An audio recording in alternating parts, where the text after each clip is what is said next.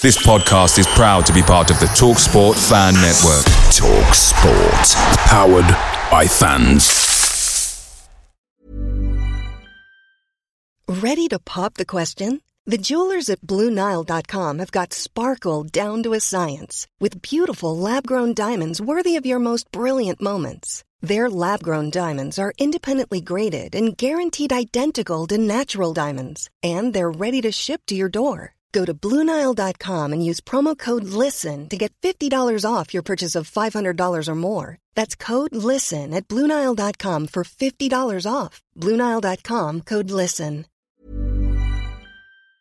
The Talksport Fan Network is proudly supported by McDelivery, bringing you the food you love. McDelivery brings a top tier lineup of food right to your door. No matter the result, you'll always be winning with McDelivery. Order now on the McDonald's app and you'll get rewards points delivered too. So that ordering today means some tasty rewards for tomorrow. Only via app at participating restaurants. 18 plus rewards registration required. Points only on menu items, delivery fee and terms apply. See McDonald's.com.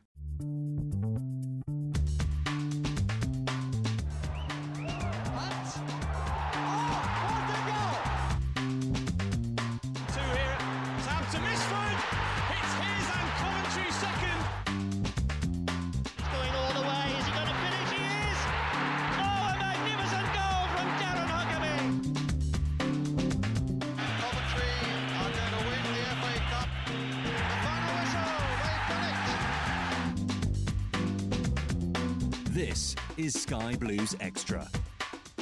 Good evening, everybody, and welcome along to this week's edition of the Sky Blues Extra podcast, which is, of course, brought to you by Shortland Horne, Coventry's leading estate agents. It's Dean in the hot seat tonight, and alongside me, I've got David and Matt. Chaps, good evening.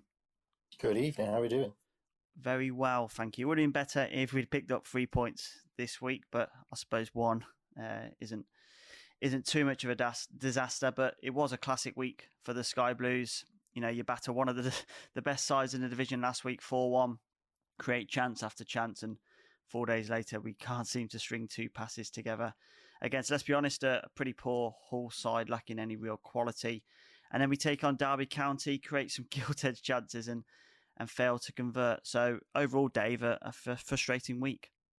Yeah, absolutely. Um, you you summed it up perfectly. Really, we've just gone and battered a team that we made them look very ordinary. I think Sheffield United still gave us problems at times, but we we had that energy back. We had that sort of will to win back, and then to drop off like we did on a Tuesday night, regardless of depleted squad personnel, it's just it's just really frustrating. Um, and you know, I've said this so many times on the pod, but the the lads will feel the the same. You know, sometimes you're just in a game and things aren't going right, and it's hard to get out of it, if I'm honest. And you start to look around and see who's going to drag you out of it. And I'm not sure at times we've got that sort of player um, that can do that. You know, uh, I'm not going to compare us with Man United, but it's the easiest one that comes to mind. Soon as the chips are down, they're looking at Ronaldo. Can he do something, a moment of magic to get him out of it? You know, you could speak about that for lots of teams across the championship. Um, you know, Billy Sharp for, for Sheffield United, for example. And I'm not sure we have that player. Um, and sometimes you just need someone to galvanise the rest of the team and say, yeah, you know, let's take, we can go and get this and we can go and get a result. And it did feel like at Hull it was just going to peter out, um, even though we knocked on the door, I think, for a, a large proportion of the game. And I, I thought, you know, Tavares was actually the player that made me feel like that, like we could actually get back into the game. Um, To give us that spark, essentially, yeah. yeah, exactly. It's just something to galvanise a performance, and, and you need that, you know, um, to to sort of hold on to and go. Actually, we're not out of this. Um, but yeah, it's it's really frustrating. The the annoying thing is is that results still seem to majority of them go our way. Um, it's a tough league. It's it's never over um, until the rather large woman has sung, and You know a few of those. and I think that That's that's enough about your week- weekend antics. Carry on. Sorry. we're still in there swinging, you know, and and that's that's. You can't use swinging as an analogy now. I've just talked about your weekend antics with big women. I don't own a car or keys, but I, I, you know, I honestly think we're still there and we're still within a chance. And and I think the more that we are, I don't think anyone would have, you know, said that at the start of the season we'd be in this position. Um, and when you look at last season, and if you think everyone was talking about how many points we were off the drop, and would they have said that we were out of relegation being five points off the drop? They wouldn't, perhaps at this stage. Five points may not have been enough. Yet it is still only that sort of amount for us to sort of to get the, get this playoff push back on track. So I'm not saying the performances are showing us in that light, but it, it isn't done, is it? And and all we can ask for is an exciting end to the season. It's definitely going to be that. And I suppose, Matt, if you look look at the table, if we'd have gained an extra two or maybe three points this week, we'd be you know hovering around the 57, 58 mark, and and then only one win away from those playoff positions. But you know, six points is a lot to make up, I suspect now. Yeah, and I think probably the thing for me is is what how many teams there are between us and the playoffs. Um, it's not just you know outperforming maybe one or two teams and sneaking our way in there. You know, if we're seventh or eighth and we've got this kind of gap, you're thinking it, it's really still on, but kind of you know four or five teams in between us and the playoffs to even before we start talking about getting in there. That's kind of what concerns me, and I, that to me kind of that really deems you, you have to have that consistency of kind of performance and results. And that's where you're concerned for us at the moment. Because one week it does seem like we can, you know, come up against Sheffield United and hammer them 4 1. And then the next, you know, kind of four days later, we're, we're losing 2 0 against Hull at home. And you kind of, unfortunately, as, as much as kind of we probably didn't predict that we'd lose that game to Hull, you're also not that completely shocked about it as well. So I guess it's too many teams for you to kind of expect to have that um, lack of consistency above and beyond what we're going to do for us to kind of maybe make up on. But yeah, I mean, in terms of kind of what David said, you know, we, we still certainly can't consider ourselves out there with a, you know, five, six point gap. If five, six. There's loads in with a chance, isn't there? Yeah. Yeah. It's going to take, I think that's my point. It's going to take quite a run for teams to kind of put themselves into the playoffs. And you've Agreed. seen a result like QPR today. Obviously, that's quite a, a shocking result. So teams can drop off. I just, what I would say is obviously probably most likely with us at the moment, we don't seem to have that consistency. But with what we've seen Robins do for us over the last, you know, four years, I'm also not going to suggest it's it's completely out of the questions for, for sure. Yeah, it's mad you talk about the consistency because, you know, it doesn't seem like any team really wants it. You know, QPR four losses in in their last five, Middlesbrough two losses in their last five, Blackburn the same, Sheffield United with uh, you know only two wins in their last six. So nobody really wants it, and it's, it's definitely something we'll talk about towards the towards the end of the show as we look towards the the business end of the season. But before that, let's get on to, to the two games this week. Let's start with with that Hull game. Uh, Dave, let's talk about the lineups first because obviously there was a few changes and a few question marks especially over over Ben Sheaf. Yeah, of course. Um, I actually thought previously in the season when he was called upon to do that role, I think um, can't remember who it was that went off injured and he dropped back into that centre back. I thought he actually did, you know, did a really good job. Um, I think he's a better player coming onto the ball when he can see the game happening in front of him. The problem for Ben Sheaf is, regardless of where he is on the pitch, he does seem to sometimes let runners go um, and not under, you know not always track players and let people get in behind him. And at centre back that's obviously a, a really bad trait to have. It's a no-no in that position unfortunately. Exactly. But at the same time i would i would say go as far as saying he intercepts balls better than majority of our centre backs. Um, you, you know that that way that he can read a game. Sometimes he he gambles and he tries to read the situation and gets it wrong. There was a there was a time he did that yesterday actually at at, um, at Derby and he was a bit out of position. But nine times out of ten he actually gets that right. Um, so he isn't he, he is quite a natural fit um, at centre back in terms of he's better with the game happening in front of him. He his distribution is obviously better than that of McFadzean and Hyam and, and, and even Rose.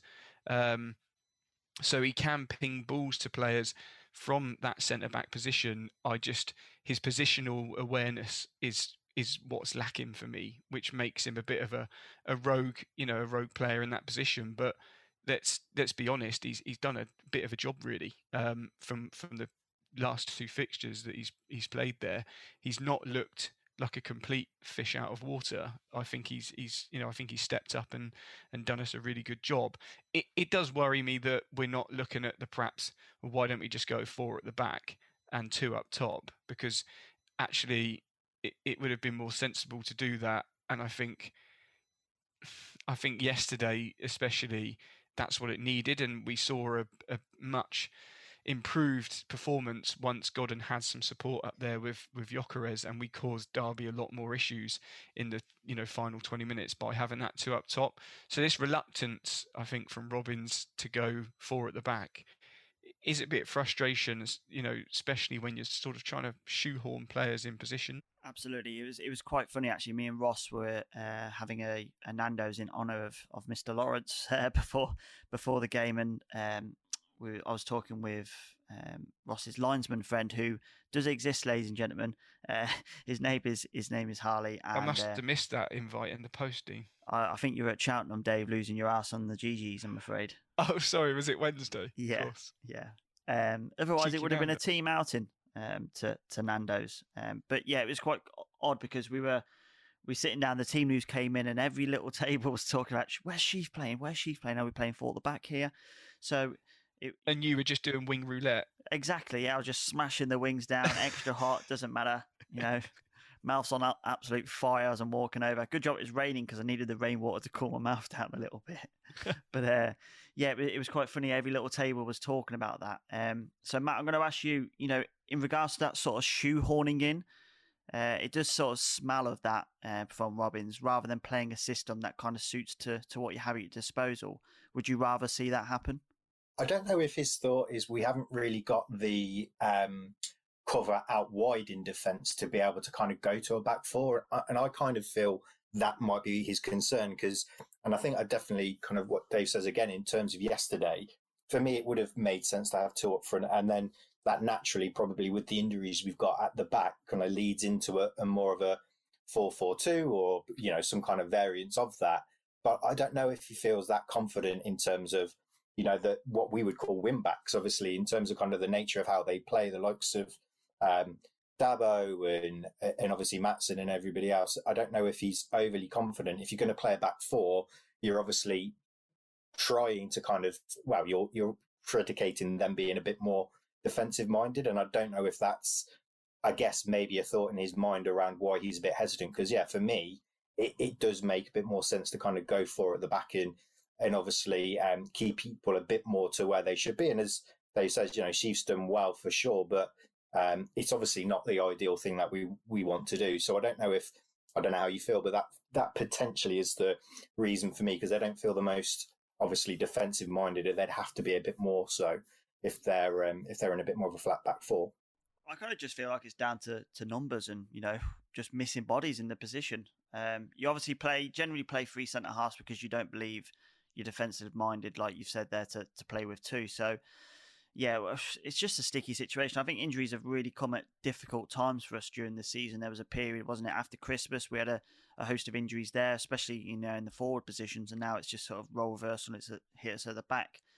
But fingers crossed now with the international break that allows us to to sort of get some some bodies back in the building and you know sort of help us towards towards the end of the season. Michael Rose being obviously an, an obvious candidate after hopefully coming back from a minor COVID uh, related incident. So fingers crossed we do get some of those numbers and Fads obviously as well. Hopefully he can he can come back because I do feel like we're sort of missing missing that sort of Marshall in the back lines as well. And that was evident early in the game. I thought, you know, I didn't really understand why Sheaf was playing in the centre of the three rather than Hyam and having Sheaf on the right of the three, which I noticed they switched up for Derby um, because you know when you've got Sheaf who's a ball player, having him on the right hand side allows him to move forward a little bit, and then you've always got Hyam in the centre to cover any mistakes that might happen or any you know balls through etc. So I don't know what your thoughts are were on on that, seeing you know Hyam and, and Sheaf in those positions rather than switch around.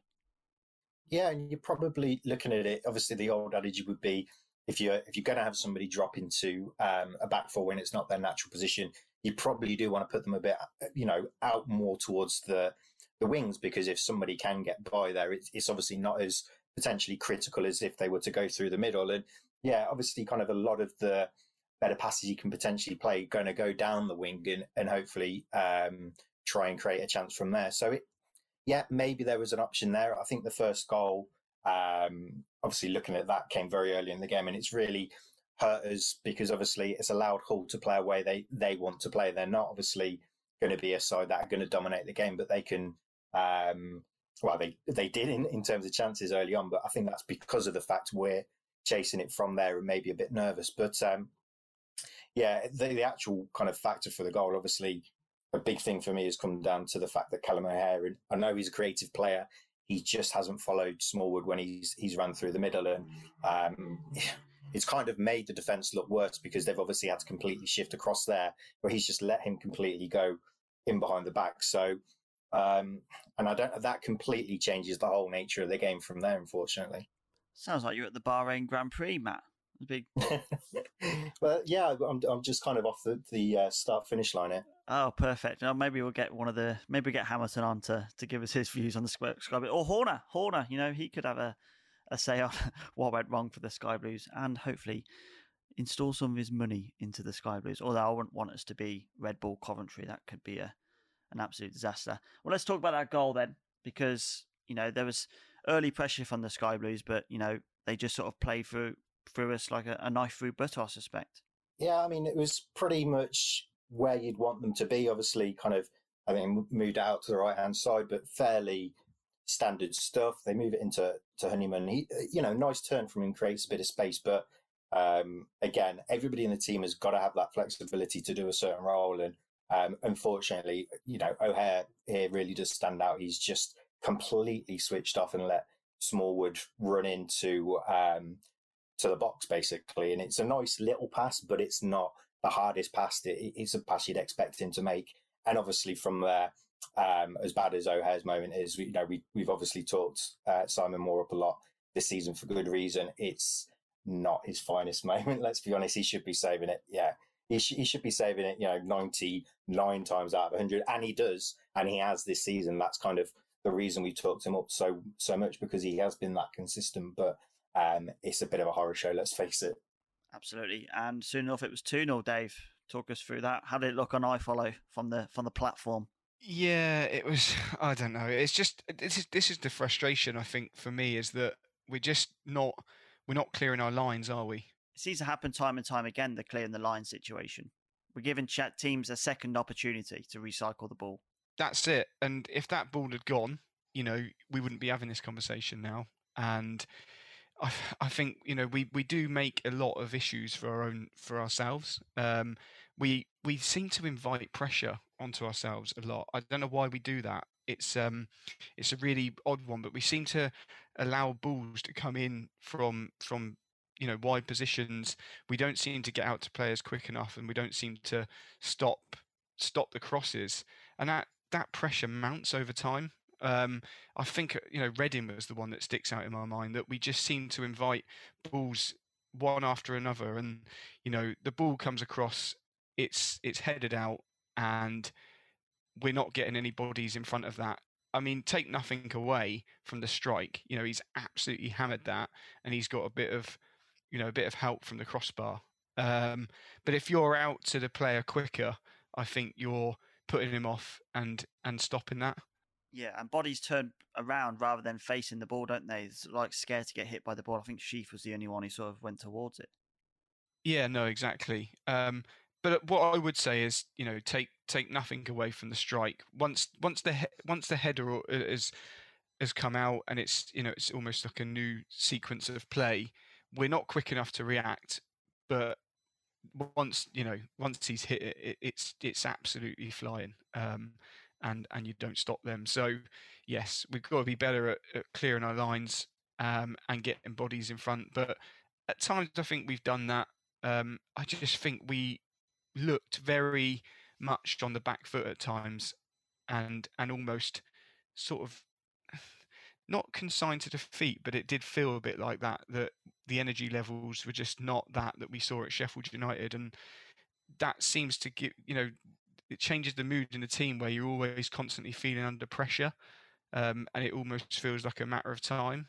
I also don't think the atmosphere helped towards that because it, it, it for, for once this season, I thought it felt a little flat at the CBS. Obviously, you weren't there, but it just it just had that that sort of League One, League Two aura about it. It was it was very odd. Yeah, it's probably a, a mixture at the moment of nerves and expectation, and I think frustration. You, you've got to remember that a large proportion of this this crowd now will be, you know, people that have seen success after success after success in the in the last four or so seasons. Expectation as well.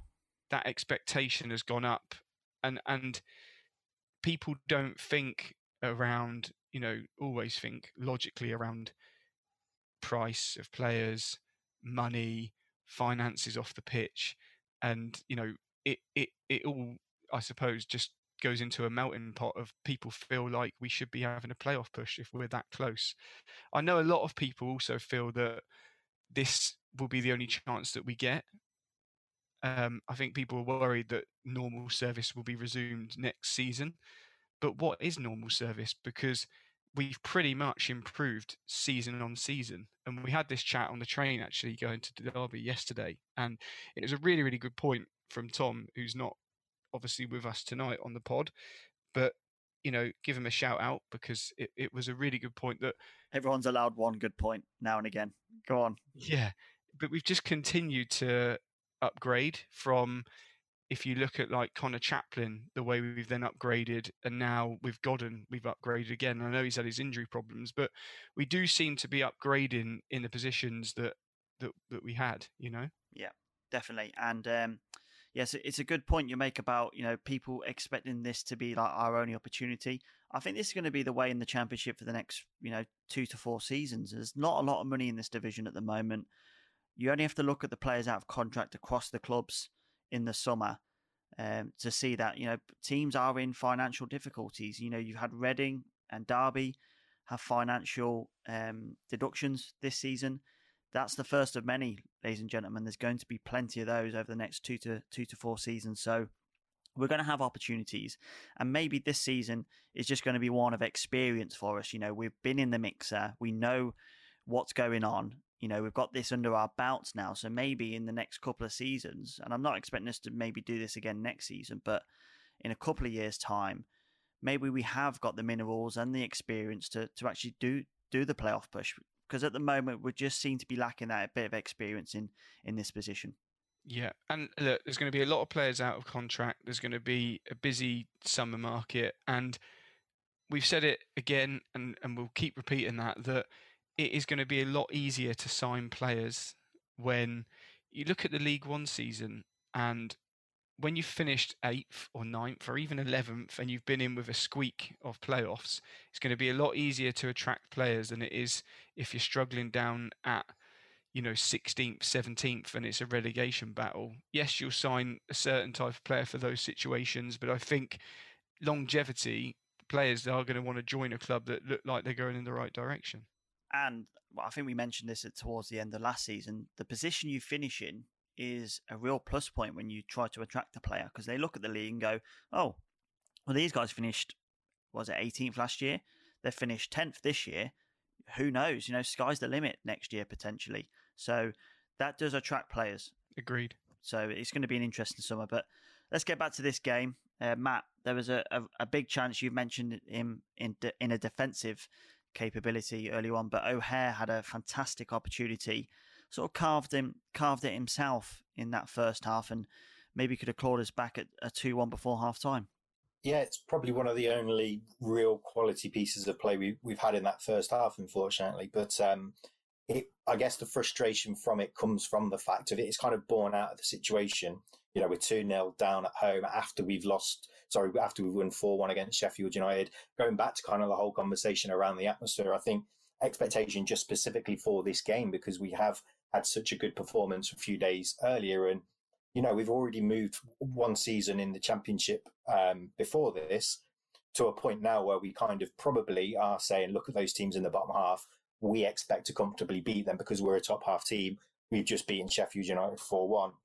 And then you can see the goal after four minutes and the panic starts to set in. And I think that probably had a big, uh, big kind of effect on the atmosphere for, for the rest of the game. But you're also, you start getting in your head and you're kind of thinking, if we want to have a chance of winning this game, which we expected to do, we probably need to get a goal before half time. You know, we can't realistically expect to score three in the second half, even though we've done it against Sheffield United. It's, it's a very different context. So that, that chance did feel in the context of the game massively important because, you know, it's probably four or five minutes before half time. It, it felt like the only really high quality chance. I know there are a couple of the half chances, but only real high, high quality chance in there. But if you take out context from that, it's another example of great play from O'Hare in, a, in attacking context. You know, he absolutely completely does the defender with his little turnover. He just allows the ball to come across him from Dabo and, and obviously a step over and, and comes in. And it's kind of that same story, unfortunately, with O'Hare. You kind of look at the chance he, he has this season, some of them as well, that, that kind of come off the back of what he's created for himself. You look at Bristol City um, with that individual run. You know, he could easily be in double figures. And if, uh, and if he was, we'd be talking about somebody, I know kind of 10 million gets talked about for him. If he, if he had double figure goals to his name this season, which is realistic, then you do start to say, well, that's not an unrealistic amount of money for him. But in terms of this chance, it's one of those you take it out of context because you, you think it's so important in the game. You think he has to score, but um, it's still far enough out that you kind of think the main thing is he needs to put it on target, and he and he does. Forces a good save from the keeper. There's there's the chance there to obviously make it unsavable, of course, for the keeper. Um, but yeah, I, I, don't know. A lot of it just comes down to the fact of the situation because you kind of think we haven't had many chances. We're probably not going to get another one before half time, and, and we're going to struggle to, to obviously claw back a, a 2 0 deficit in the second half. Yeah, I'm glad you made the point about the keeper making the save because it was a good save at the end of the day. It was down low and he's parried it away as well. So, yeah, um, it was an, an unlucky chance for O'Hare. You know, we've had his uh, we've had um, our fair share of qualms over the over this season with him not hitting the target, but for once he did, uh, and unfortunately, keeper made a good save. You also mentioned Frankie Dabo in that little sequence there, um, and it seemed to be someone that O'Hare linked up with quite a bit during the game, and the fans I was around were having their, their fair share of, of, of goes at Dabo. Um, and for me, I think he seems to have lost his edge a little bit this season. Doesn't really seem to want to take on his man. And and during this game, he received the ball in space so often, but never looked like having that confidence to to go for it and take them on. I don't know what your thoughts were on that, Dave. Yeah, I'd absolutely agree. I'm not sure what's happening there. Um, whether it's just a step up in quality, um, because League One he ghosted past people, but even last season we we saw that, and that was at a time when he was struggling with with multiple injuries, back the back problem wasn't there.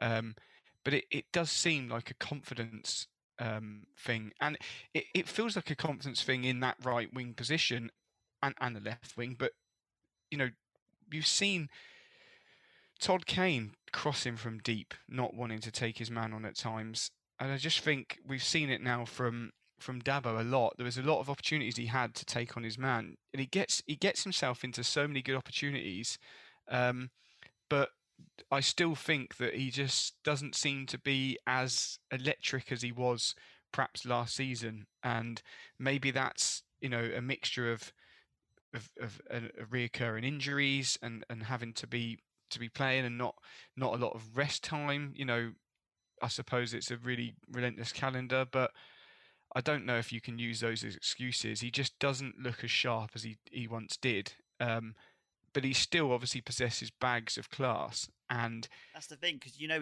we know he's got it in the locker, right? And he's just not showing that at the moment. No, and you know I can't put my finger on why that is. Only Frankie Dabo can can answer that question. Um, you know, if if he has got his critics and Mark Robins is asked that in a in a in a press conference in you know in the future, then maybe we'll get an answer and understanding of that. We we fought it last time when he was we didn't know he was struggling with injuries and he had that reoccur and he, he had an operation, didn't he? I think if it was in the summer. Um, or towards the end of last season. Can't remember when that was now, but he did have an operation, I'm sure, on a on an injury. Um, but he just, yeah, doesn't for me doesn't look as sharp, doesn't look as as quick. Doesn't his pace is doesn't seem to be as um, there as it used to be, and his re- his reluctance to take on a man is is is causing us a lot of issues down that right hand side because it's bringing players like O'Hare across um, and and Godden to play one twos in in those areas, but really you just want him bombing down the line and getting a corner or or crossing um, uh, from the byline, and that's that's what he was used to be doing. Um, again, yesterday you see it. People seem to be keeping up with him. He doesn't seem to have his pace as much, and yeah, it's frustrating because we all know what he can do. He's probably waking up with the cold sweats of having to play in the the, the centre back position for for no reason at the start of the season, um, yeah. which is which is obviously still a, a, a, big question mark on why that was happening. But um, Matt, what what would you put your your finger on in regards to sort of Dabo's performances this season? I feel like you know he, he has been more inconsistent throughout the season um, compared to obviously League One, but even as as Dave said, in terms of kind of comparing him against the Championship uh, season he had last year, he, he's really been kind of another step even more inconsistent since he's come back from injury in January, I think, and um, he had some really uh, poor games when he first came back. I think I remember FA Cup against Derby being one that really stood out. It, it, was right when he came back, and I don't know if it, I don't know, kind of it, it brought him to people's attention, and maybe for the first time in his Coventry career, he was having a few question marks being asked, and maybe there is a little bit of a confidence issue there, uh, you know, alongside a bit of a niggle, which is affecting him from maybe a pace perspective. Maybe it's actually a physical thing which is stopping him from being able to do the things um, he's done so well for for us in his career since uh, joining two three years ago. But yeah, I, I, just think very specifically, obviously, yeah, last season was was better than this, but um, I don't know. Since he's come back from injury, it just hasn't felt. Um, it's it's felt like it's taken on another level in terms of kind of his inconsistency and I think we are all more aware of it now as well. You know, probably there were times um, last season where maybe his performance performances weren't so good, but he's probably had a few good moments and kind of um, and also you know when somebody's in in good favor with the fans as well we kind of let things slip and they don't stick in in our minds as much but at the minute obviously his form has um, was poor when he first came back into the side he's obviously got more competition as well in terms of kind of those areas we've obviously brought a few players into the team and maybe that's something that um, I don't know, has affected him a little little bit as well because he's got kind of that pressure to know if he's if he's not doing so well, he's going to be out of the team and he could be out of the team for a significant period of time. So there's a few different factors, but uh, uh, and obviously to say we know exactly why we'd be speculating a little bit, but yeah, it just feels for me maybe there is something with that injury because very specifically, I would say his form has been um, kind of you know more poor since he came back around uh, middle of January. One player who doesn't seem to be lacking pace is Fabio Tavares, uh, and he came on and gave us a little bit of spark, as Dave said at the start of the pod, and he had chance for a penalty, Matt. He did indeed, yeah, and I would agree with Dave. I think in terms of kind of, I don't know, he's in that position probably where he can come on and he's got a bit of a free role. You know, obviously everybody's excited to see what he can do, but also I don't think anybody kind of puts total expectation on him, especially when you come in on for those you know, 20 minutes. And actually, 20 minutes for him is is almost like a lifetime. That's pretty much more than he's got most of the time when he's played for us. So he's got a bit of a free role. He can maybe be a bit more direct, but that's probably just a bit more in the na- in his nature as well than some of the people that we have um, in those striking positions. And you just when he got the ball, he was he was just going to go for it. He was going to go at players, and that's what he did in this incident. I'll be completely honest. I really struggled to actually see the incident. It feels a little bit um, Sheaf-esque with the penalty yesterday in terms of, to me, it almost feels like the player plants his his leg and um, Tavares kind of goes into it a little bit. I know a lot of people kind of in the whole game, especially we had the,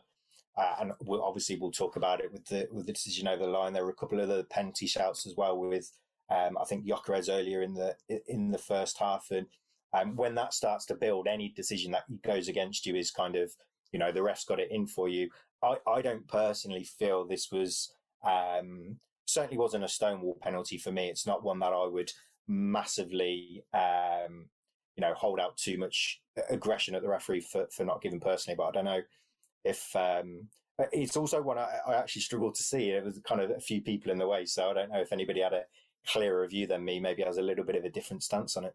I was literally right in front of it, and for me, the question mark is the well, the question mark the referee is going to have is that the ball is gone away from Fabio, and that's probably why he hasn't got hasn't got given the penalty. Um, there's obviously a clattering of bodies. He's put his body in the way of Fabio, therefore it should be a penalty. But with the ball going so far a distance, whether that plays into the, the referee's mind, I don't know. But that's probably the only sort of reasoning I can give to see why it wasn't given. But you know, we've we've seen as as you mentioned, the Derby game is pretty much the same with that collision of bodies. So you know, one's definitely gone against us.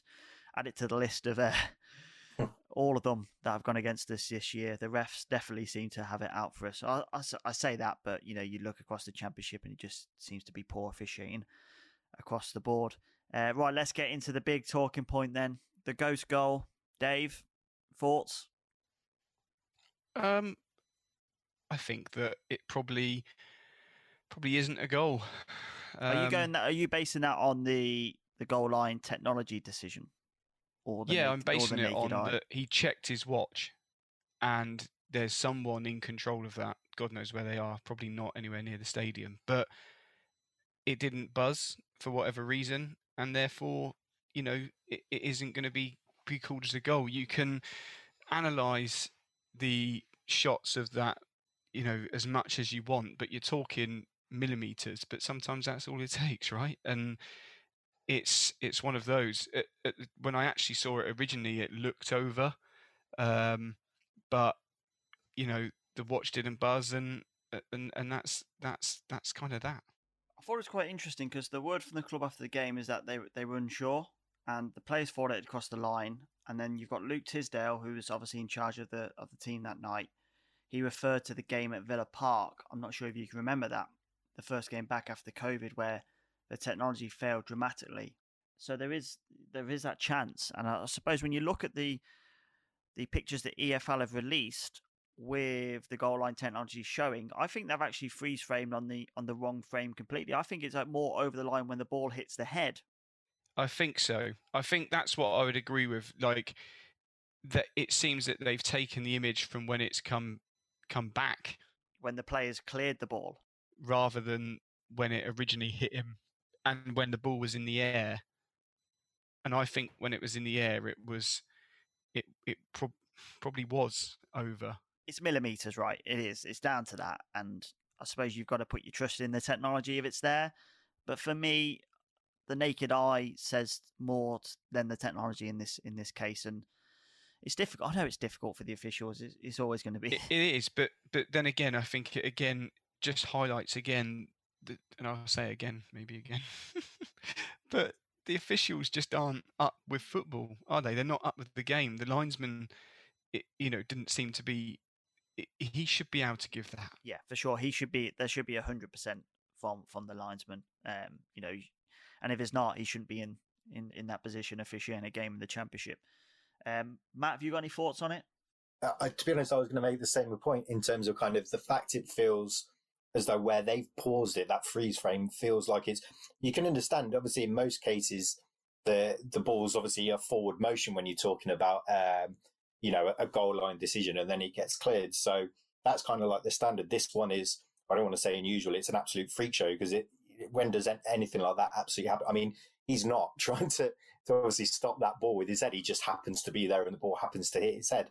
So I, have never really, you know, probably similar situations, but I've never seen anything quite as unique as that. And it is a unique situation. So the only thing for me is, yeah, it feels like when you watch that whole kind of EFL freeze frame and they do their little zoom into the goalposts and you look at the ball and everything else, that doesn't feel like it's the furthest point of where the ball is into the goal. So, but I also do kind of, you know, from the ref- referee's perspective, yes, I kind of agree in terms of being with player and everything else, but also if they've given them these special watches and the technology and everything else, I don't see an opportunity where he can give that if if this kind of watch isn't buzzing and telling him it's a goal and it's that close, unless it's you know really definitively over the line. You kind of you like we've obviously referenced the the situation with um, the Aston Villa game, which is I think was the first game back after um, after the COVID break, and they literally looked like they'd completely for, forgotten to turn the technology back on there because it's literally in the side netting of the goal, and this is a little bit different. So um, I don't know. Yeah, it just it'd be interesting if you kind of could watch the whole movement of the ball, say in that zoom um, zoomed in angle that they've got at the goal, because it feels like where they've zoomed in at the point where the defender comes in and clears it isn't exactly the point where it's furthest in. But you know, it's one of those it's one of those things, I guess. And it's also mad because the law states that the the width of the goal line has to be the width of the post, and it's definitely not anyway. So I mean that's another another thing you've got to look at. Um, so you know where does the the sort of the line begin and where does it end? With the technology, it's it's very difficult, and I'm not sure. Don't drag wasps into this conversation, now. I wouldn't dare, Dave. Our landlords, not a chance. I was wondering also if the technology sort of precedes the linesman's view. So does the ref have to go with the the watch ahead of maybe the linesman, even if the linesman would give it? They're always looking for a way out, aren't they? So if they don't actually have to physically give a decision, then they're happy, aren't they? Generally. Yeah. So I suppose you you definitely go with the goal line tech.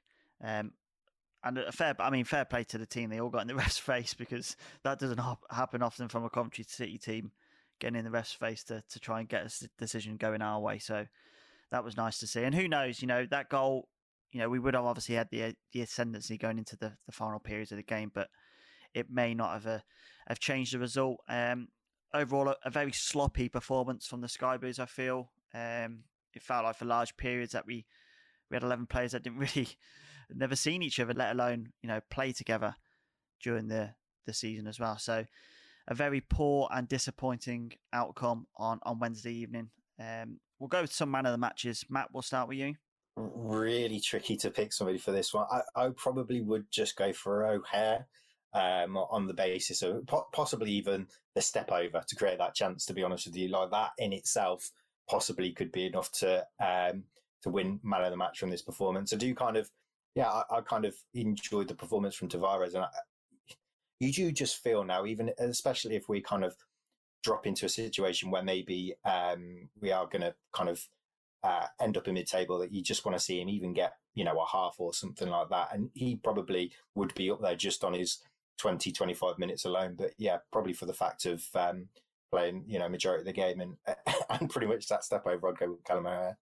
Dave what are your thoughts? And you can't have Delta work in the 410 pretty much um, exactly the same as Matt I'd agree really. Um, I think it's difficult for for Ben Sheaf to drop back into centre back, and I think there was a few times that he lost his man. There was a few times he called for offsides when you know they they were miles on. Um, but I think he had a good game, and and agreed. Tavares showed so much in the in the time that he was on the pitch that I was left wanting him to have had more minutes um, because he was creating that urgency and gave Hull something different to think about and he was a, a, bit of a tricky customer for them. And again, O'Hare, you know, he, he played really, really well. Um, so I'd probably go with Matt. I'd go with O'Hare, but there was a couple of players that were probably up, up there as well. You're listening to Sky Blues Extra. Okay, let's move on to the showdown on Saturday at Pride Park versus relegation threatened Derby County. Early kickoff for this one, chaps, in front of the, the Sky Sports cameras, which is always nice. A couple of changes in the team, Matt. A um, few question marks again from Mark Robins' selection. Um, if only that was the first time I've said that this season. Uh, Gyökeres and, and Maatsen, two of our best performers this season, dropping to the bench. Yeah, and I think probably a thing for me, I mentioned in the preview as well, I did, I kind of had a feeling we might go against the norm for this one and break the whole two up front at home, one up front uh, away from home. And I thought we might start with Godden and Gyökeres um, on Saturday just because it, it felt like I don't know. We we probably really needed the th- from my perspective, we probably needed the three points to really push for a for a kind of a playoff place uh, in the last kind of eight nine games that we've got for the season. So I thought we might go for it a little bit more and play talk from. But then again, it's it's not too shocking. Obviously, if we go for the standard um, two in behind one one striker, you know, Maatsen had a really good performance in that kind of role against Bristol City and hasn't really seemed to get the opportunity to follow that up uh, in the kind of what's it been four or five games since then as well. So I guess for me that's a little bit of disappointment. I don't know if there's thoughts Maatsen maybe needed a little bit of a, a break, which obviously in the end didn't get it because of because of injuries. But um, that's the only real reason I could see for for not playing him personally in one of those supporting roles um, ahead of Shipley. I don't know if anybody has any other thoughts on that, but for me, I, I don't know. I just I'd be quite keen to see him uh, have a bit more of an opportunity to do that on the road, where we're saying we're not going to. Obviously, we're not going to go for that um, two up front option. Did Shipley play? I didn't. I didn't notice him for for the whole game, if I'm honest. Yeah, apparently he did. Yeah, he came off at some point, which is pretty much uh, the, the, first point I really noticed that he was there. But yeah, it's just so disappointing. You just kind of look at a couple of situations at the moment and you think, again, going back to Tavares, you, you just want to see him get a few more minutes. And you kind of think, what's the reason not to do it? And then you look at the performance Maatsen put, put in against Bristol City. And I might be kind of talking about, um, you know, fantasizing a little bit in terms of kind of a one off situation, but I don't know. He, he, he's done enough for me to kind of get that, um, get more of a chance to play in that position. And I think it is probably one of those situations where you could say, yeah, it wasn't the best of days for Shipley for sure. And, um, there wouldn't have been too much lost from the perspective of Maatsen, other than the fact that he probably would have had to have dropped back into defence after, what was it, 15 minutes anyway, because of injuries. It was a bit of a cagey opening, Dave, wasn't it? Derby slightly had the upper hand, but sort of the sloppiness carried over, didn't it, from, from midweek?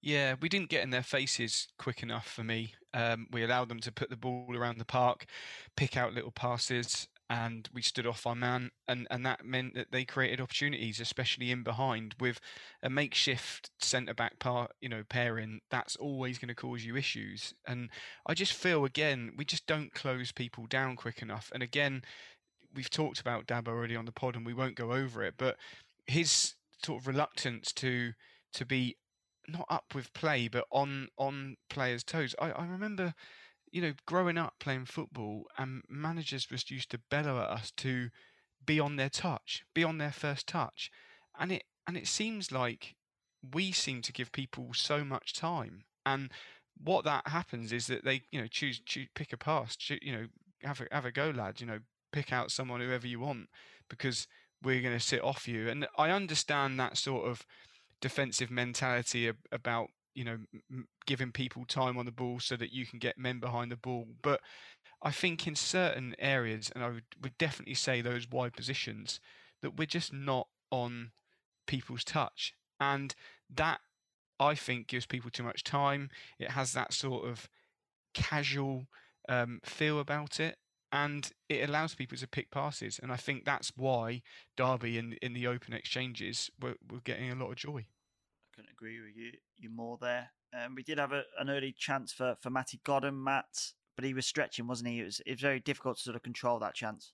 Yeah, it's it is a half chance. I think kind of it's one of those. It feels like it should be a really good chance because he's in behind the back of the defence, and you're kind of thinking in that situation, Matt Godden, you're expecting to see um, the ball in the back of the net, but it's yeah, it's the bounce of the ball. Obviously, he can't wait for the ball to drop because the keeper's going to be on him. He he has to try and do something um, with the ball bouncing pretty much up at his chest, and actually for me, he does pretty well to to fashion something um, half decent. And it's I don't want to say a great save or a good save or anything like that, but it's just good positioning from the keeper because he, he does get a good connection on the ball it's going to go in, and Allsop's kind of done his job in the basis of he's kind of come out, he, he's right there when the ball bounces to Godden and um, and just spreads himself. So yeah, it's one of those. It probably feels like you, you're expecting a bit more because he's in behind the defence, but actually, in fairness, he, he does well for me to turn it uh, goalwards. Yeah, and you've mentioned obviously the keeper good positioning, but there's nothing he could do about the actual goal. Dave, an absolutely sublime move from the Sky Blues. Yeah, no, it is an absolute incredible, credible goal, and you know we now know, don't we, that Godden is probably the best striker that we've had since maybe Callum Wilson um, in terms of how prolific he is in front of goal. Uh, he always takes his chances pretty much. Left foot, right foot doesn't really matter. Um, I honestly think that if we'd have had Godden around for the full season, we would have, you know, we'd we'd probably be cemented in those um, playoff positions. And we've seen a lot of other players have chances that they haven't taken that I think Godden probably would have put away. And it's just it just comes so natural to him. He's a natural finisher. He's a natural striker. He it wasn't easy, by the way. You know, it isn't an easy finish that. It's dropping, it's sort of on the half volley. And to meet that perfectly whilst running at sort of full tilt and at stride is really difficult to do, but it just shows you that his timing is just, you know, impeccable. And it, it was a really, really good finish. Great link up play, you know, the great one two. Um, and O'Hare's done brilliantly. You know, you can't take anything away from him. He's done absolutely brilliantly. But there was still a lot to do from from Godden, and and he put it, you know, in this in the position that even with a hand from Allsop, it was still couldn't keep it out. And to pick, you know, most strikers go will just go low and hard and kind of near post probably at that, or, or you know, you expect those to sort of probably go at the keeper, but he got it completely right um, across the goal, and just an incredible finish. And you know, Godden's going to be really important for us, and and I just hope that we can get him into more positions like that because because he takes them. Absolutely. Um, let's let's. Oh, I mean, not not much happened in the game after that. There's obviously a bit of sustained pressure from from Derby. It kind of felt like something was was was coming, and then the ref probably felt pressure more than anyone else um, that the home fans were putting on him, and to to give this penalty. Obviously, we spoke about the penalty uh, that wasn't given on Fabio Tavares, but this one was on Tom Lawrence, Matt. I do think what you said is very key in this situation. Just consistent pressure off the back of what I would only describe as diving from them, to be honest with you, because I think there were probably, well, certainly two, but three other incidents before this where, um, yeah, they were just trying to buy a penalty quite, quite clearly. I think um, the, the one probably about 15, 20, or just before we score, um, I was really surprised Sky didn't make more of a an issue of the fact of it's a blatant, an absolute blatant dive, and they've kind of passed it off maybe as a bit of a stumble or or whatever else. There are a couple others as well. Um, one on the left hand side, I think earlier in the second half, and it, yeah, maybe just a bit of sustained um, pressure on him because of all these decisions which seemingly are going against Derby, but they're absolutely not. They're all correct. Well, I say that maybe there there was one moment with Davo as well we could uh, we could mention, but this incident in itself it just isn't a penalty. Um, you know, he, he, basically just jumps into to Sheaf and goes over, and you can see I know it's silly to maybe a little bit silly to say in terms of kind of taking a lot off the reaction of the the defending team because obviously they are going to probably try and um, try and wave away the, the the penalty claims or whatever. But you can just see the way they instantly are waving him up. You know, they're almost embarrassed as the opposition to see him him do it. And yeah, it's it's just not a penalty. But I just think yeah, a lot of pressure on him. Uh, on the referee, I should say, in terms of kind of the decisions that have come before that, and I think they've probably they've pro- probably bought one there. But uh, uh, just in terms of the penalty itself, actually, you can't really take too much away from it. He's he's uh, smashed it home. So from that perspective, yeah, well taken. Um, but he, he's bought it. Let's be honest. Dave, any thoughts on that? Because O'Hare does clip him before, but Tom Lawrence stays on his feet at that point. And I suspect he's probably in his mind's thinking I should have went down there, and then does at the second opportunity. Yeah, I agree with what Matt said, and at the you know it was the opposite end to to where um, the away support was. So at the game, it kind of felt like, if I'm honest, I was like, oh, it's a stupid, stupid tackle in in the wrong area with you know with a player that's looking for something. So I I, I thought it was a penalty to be honest when when I first saw it um, live. Looking back and why you know my girlfriend was just fiance sorry i should say um was just literally well, I'll, I'll, I'll, clip that up and send it to her.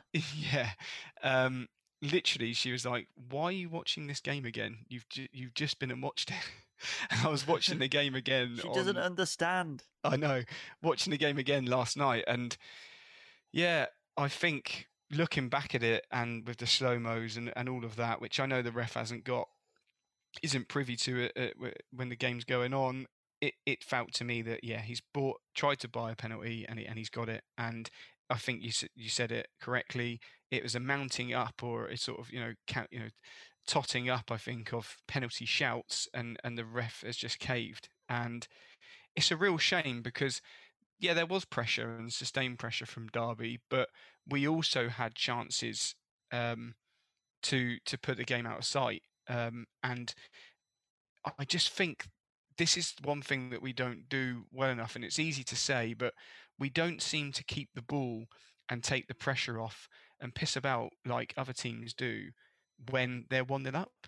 And we can all laugh about people like the Hull keeper slowing the game down and, and messing about at 1 0 in the 35th minute.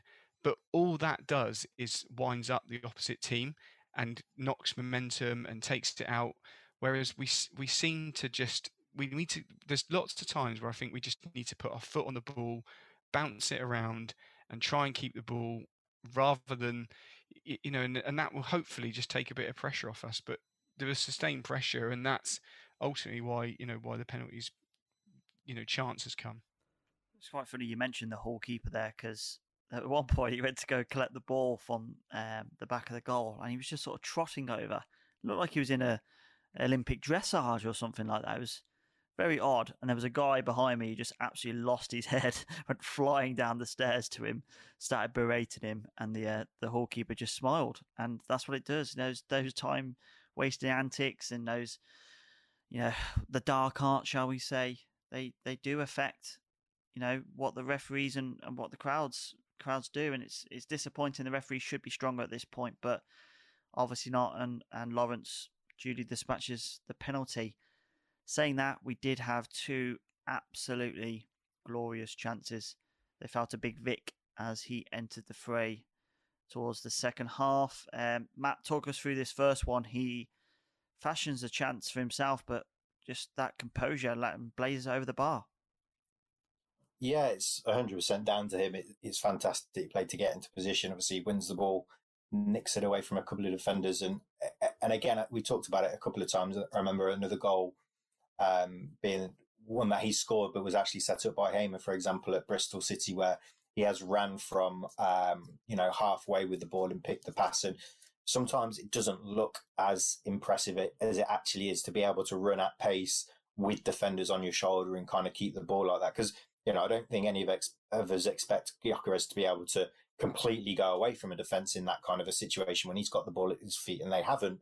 Um, but to hit to still be able to kind of maintain control, hold those players off, and, and obviously work himself into an area where he can get a shot off is in itself impressive. So this one, you kind of give, uh, well, personally give him a little bit of a pass because he has done the work to kind of fashion a chance from nothing. He's still far enough out that you kind of say what you really want to see, and kind of maybe going back a little bit to that O'Hare comparison from the the whole game. You want to see him work the keeper in that situation. You know, he's he's got to shoot there. He is getting caught up. I think he's kind of um, dragged it out as far as he can in terms of holding off the defence. So he probably does have to put that shot in at that stage.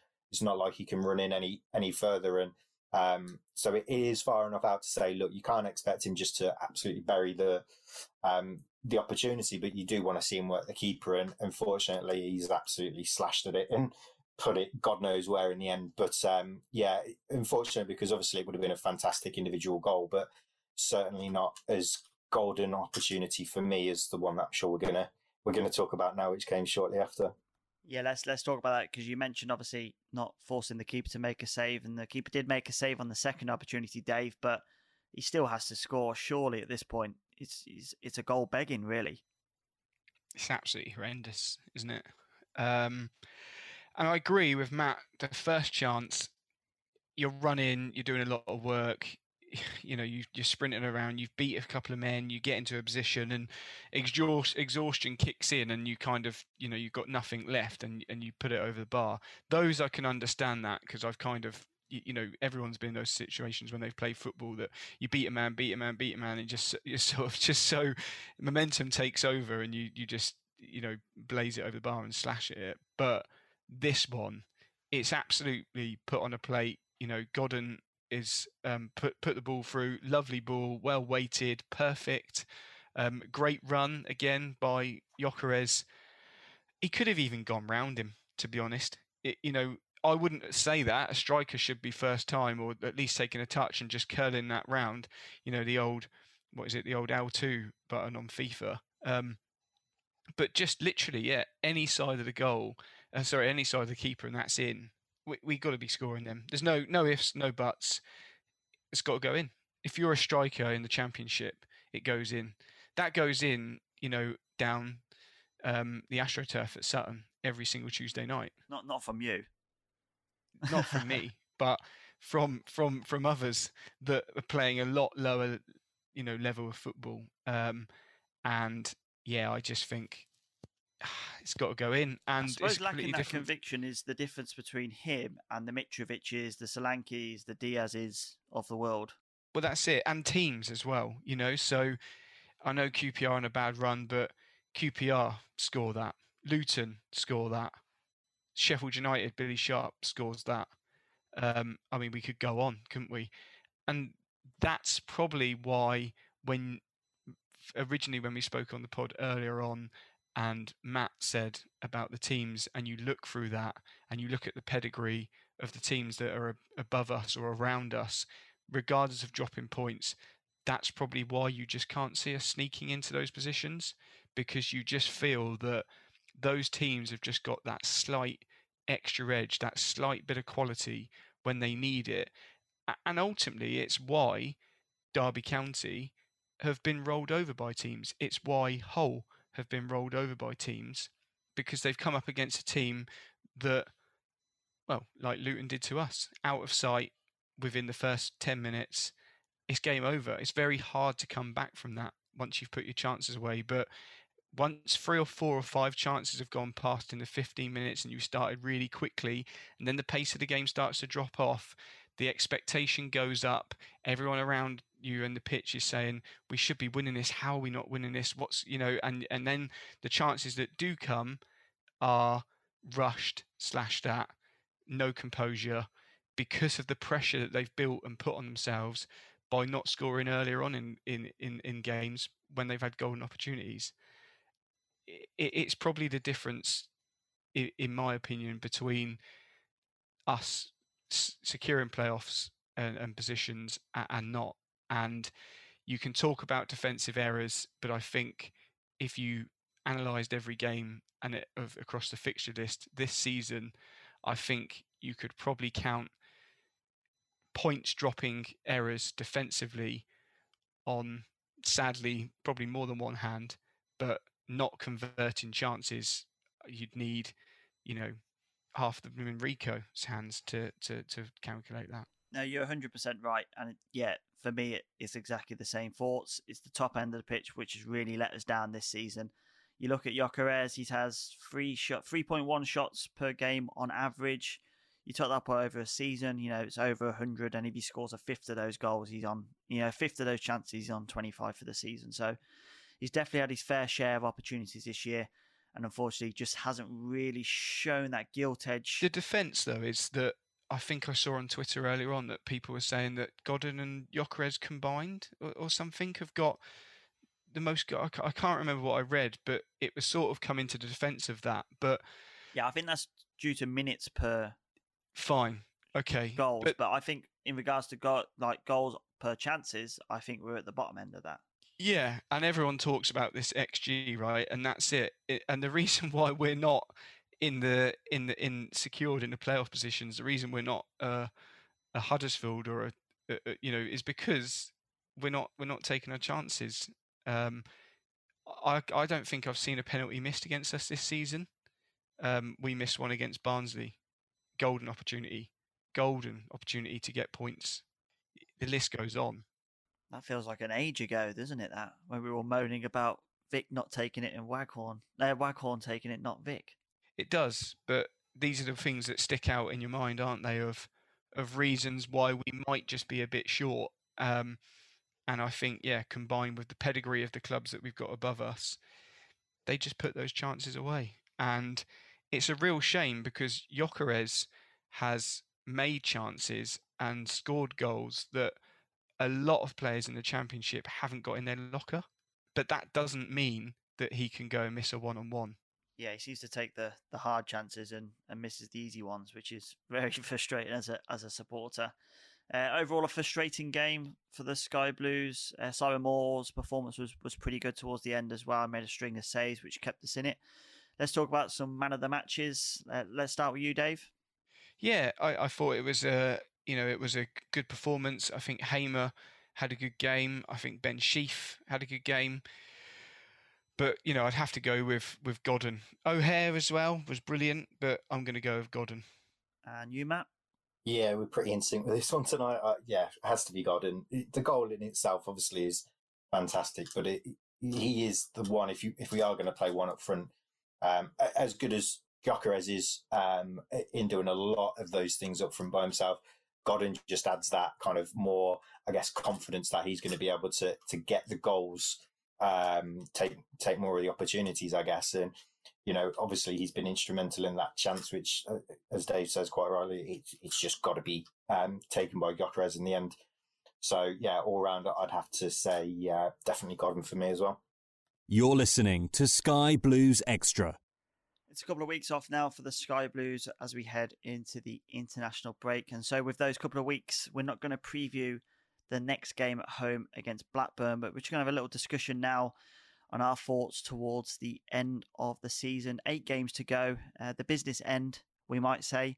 Mark Robins has made his feelings known at the weekend. He just wants the team to keep going. He referred to it as a good season so far. So, Dave, my question to you is what is it going to take to turn this good season into a great one? Yeah, it's going to take us putting a run together. You could say that if we do getting started at, at Blackburn, um, and start to put a run together, then it's the right time to do so.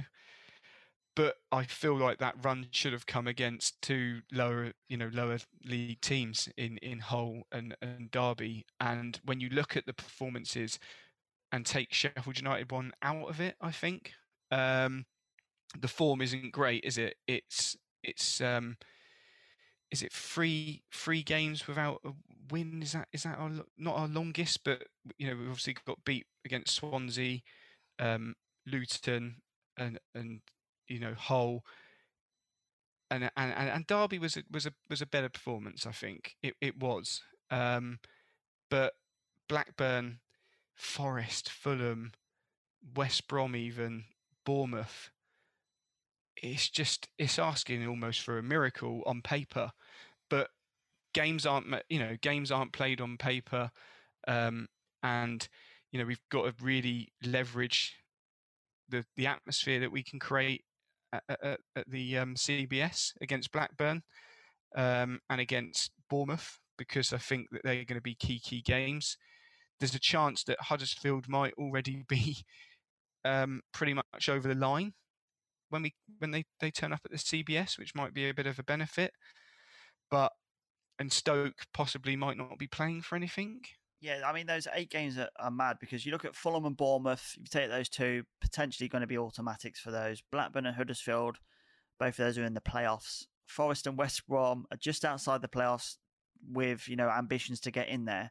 And then the other two games are, are local derbies. They're big local derbies between Birmingham and Stoke. So there, where wherever you look at it, it's it's there's there's always something about it. You know, we're going to be taking points off teams potentially, and you know, teams taking points off us who are going to be looking for those playoff positions. So it's a very very difficult set of fixtures to end the season, Matt. Yeah, it's it is, and I think kind of Robins' words are always they're very well planned out in what he says. He kind of he's never really setting a target. He's never really massively talking about the playoffs, um, even though theoretically we would still be in with a shot. You, you, don't really hear him massively talk about it.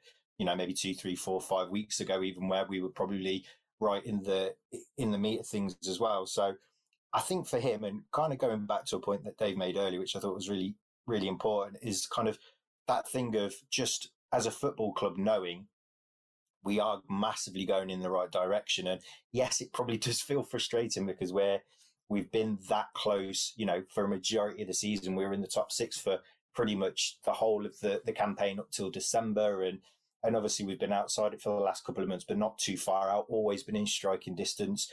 Every time we've lost, we generally come back with a, a good result and then it brings us back into striking distance again. And, you know, we kind of go from maybe we're out of it, oh, we're still back in it, we're out of it, we're back in it and Robins, for me is very practical in his thinking in terms of kind of he knows this isn't he's confident let's say that this isn't going to be our our best opportunity because he has such confidence not only in his players but the, but in himself and the people that he's got around him. You know, look at what we've done as a football club over the last few years on a shoestring budget in this league.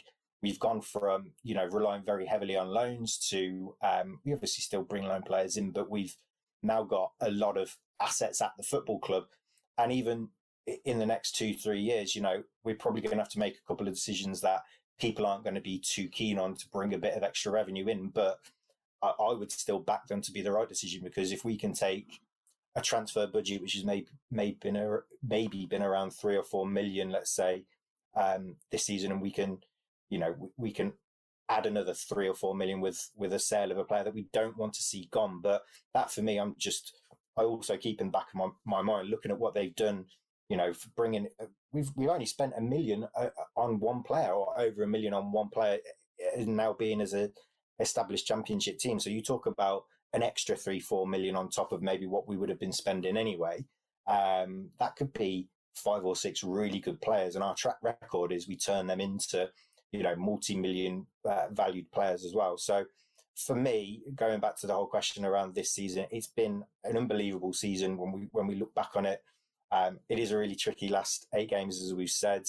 Mark Robins for me is very practical, and I think he's very particular in saying, look, we want to get as many points as we can. He's not saying we want to do this, that, or the other to get in the playoffs. He just wants to finish, you know, nicely. Maybe the target for him, I, I probably think is is top 10 uh, on the basis of he's very confident that this is not in any way, shape, or form going to be our best opportunity to to really get in the mix for promotion.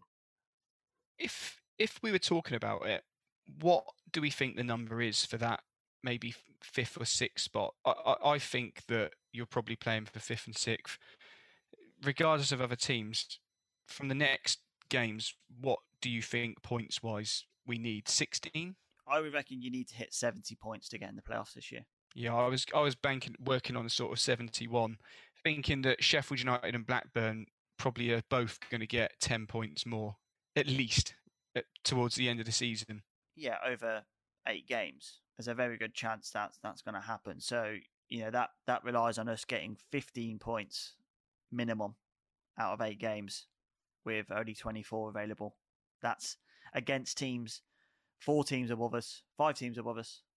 That's tough ask, isn't it?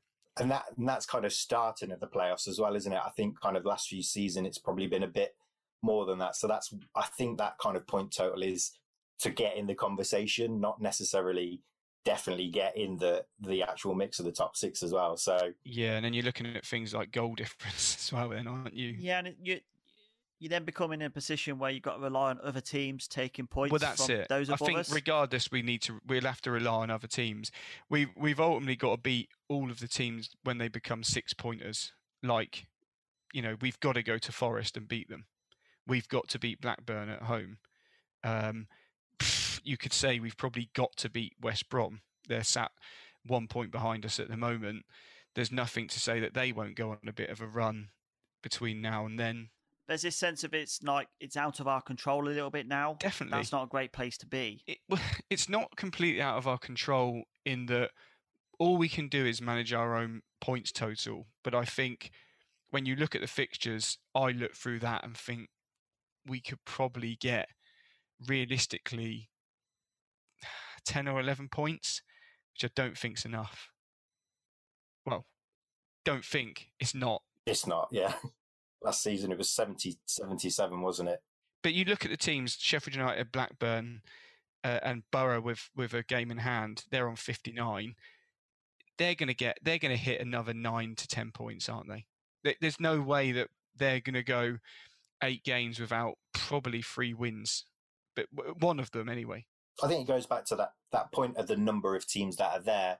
There's just too many teams for us to kind of, especially if you combine maybe our inconsistency. There's too many teams in there, and, and you've got to think we need to be better than you know six or seven teams, and, and not really have any of those teams be better than us. And um, I don't know. You just, as you say, with the pedigree of some of those teams, with the strikers some of those teams have, I just, I just can't can't see it. You just know that a couple of those teams are going to put too many points on the board.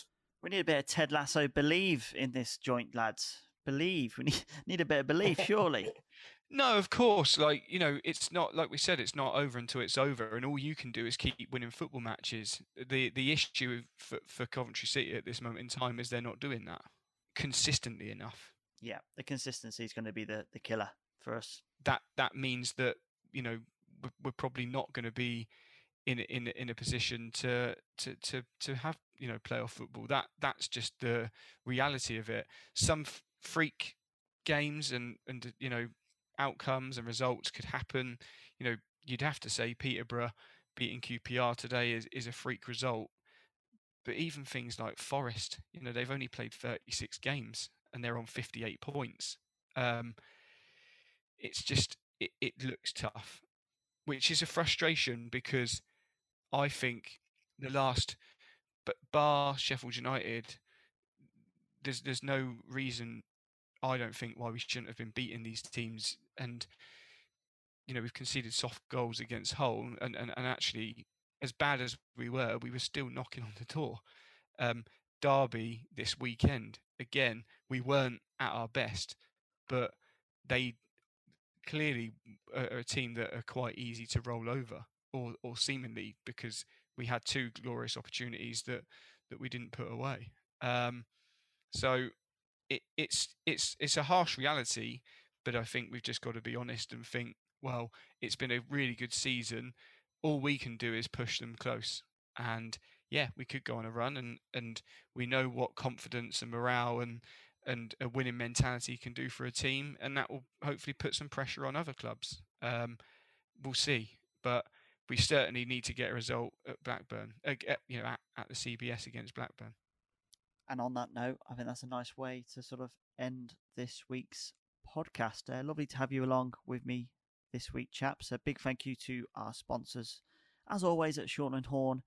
And an even bigger thanks to you, the listeners, for your continued support. And if you have any topics you want us to discuss, please get in contact via the usuals. And we'll see you back here in a couple of weeks' time. Thanks for listening to the Sky Blues Extra podcast.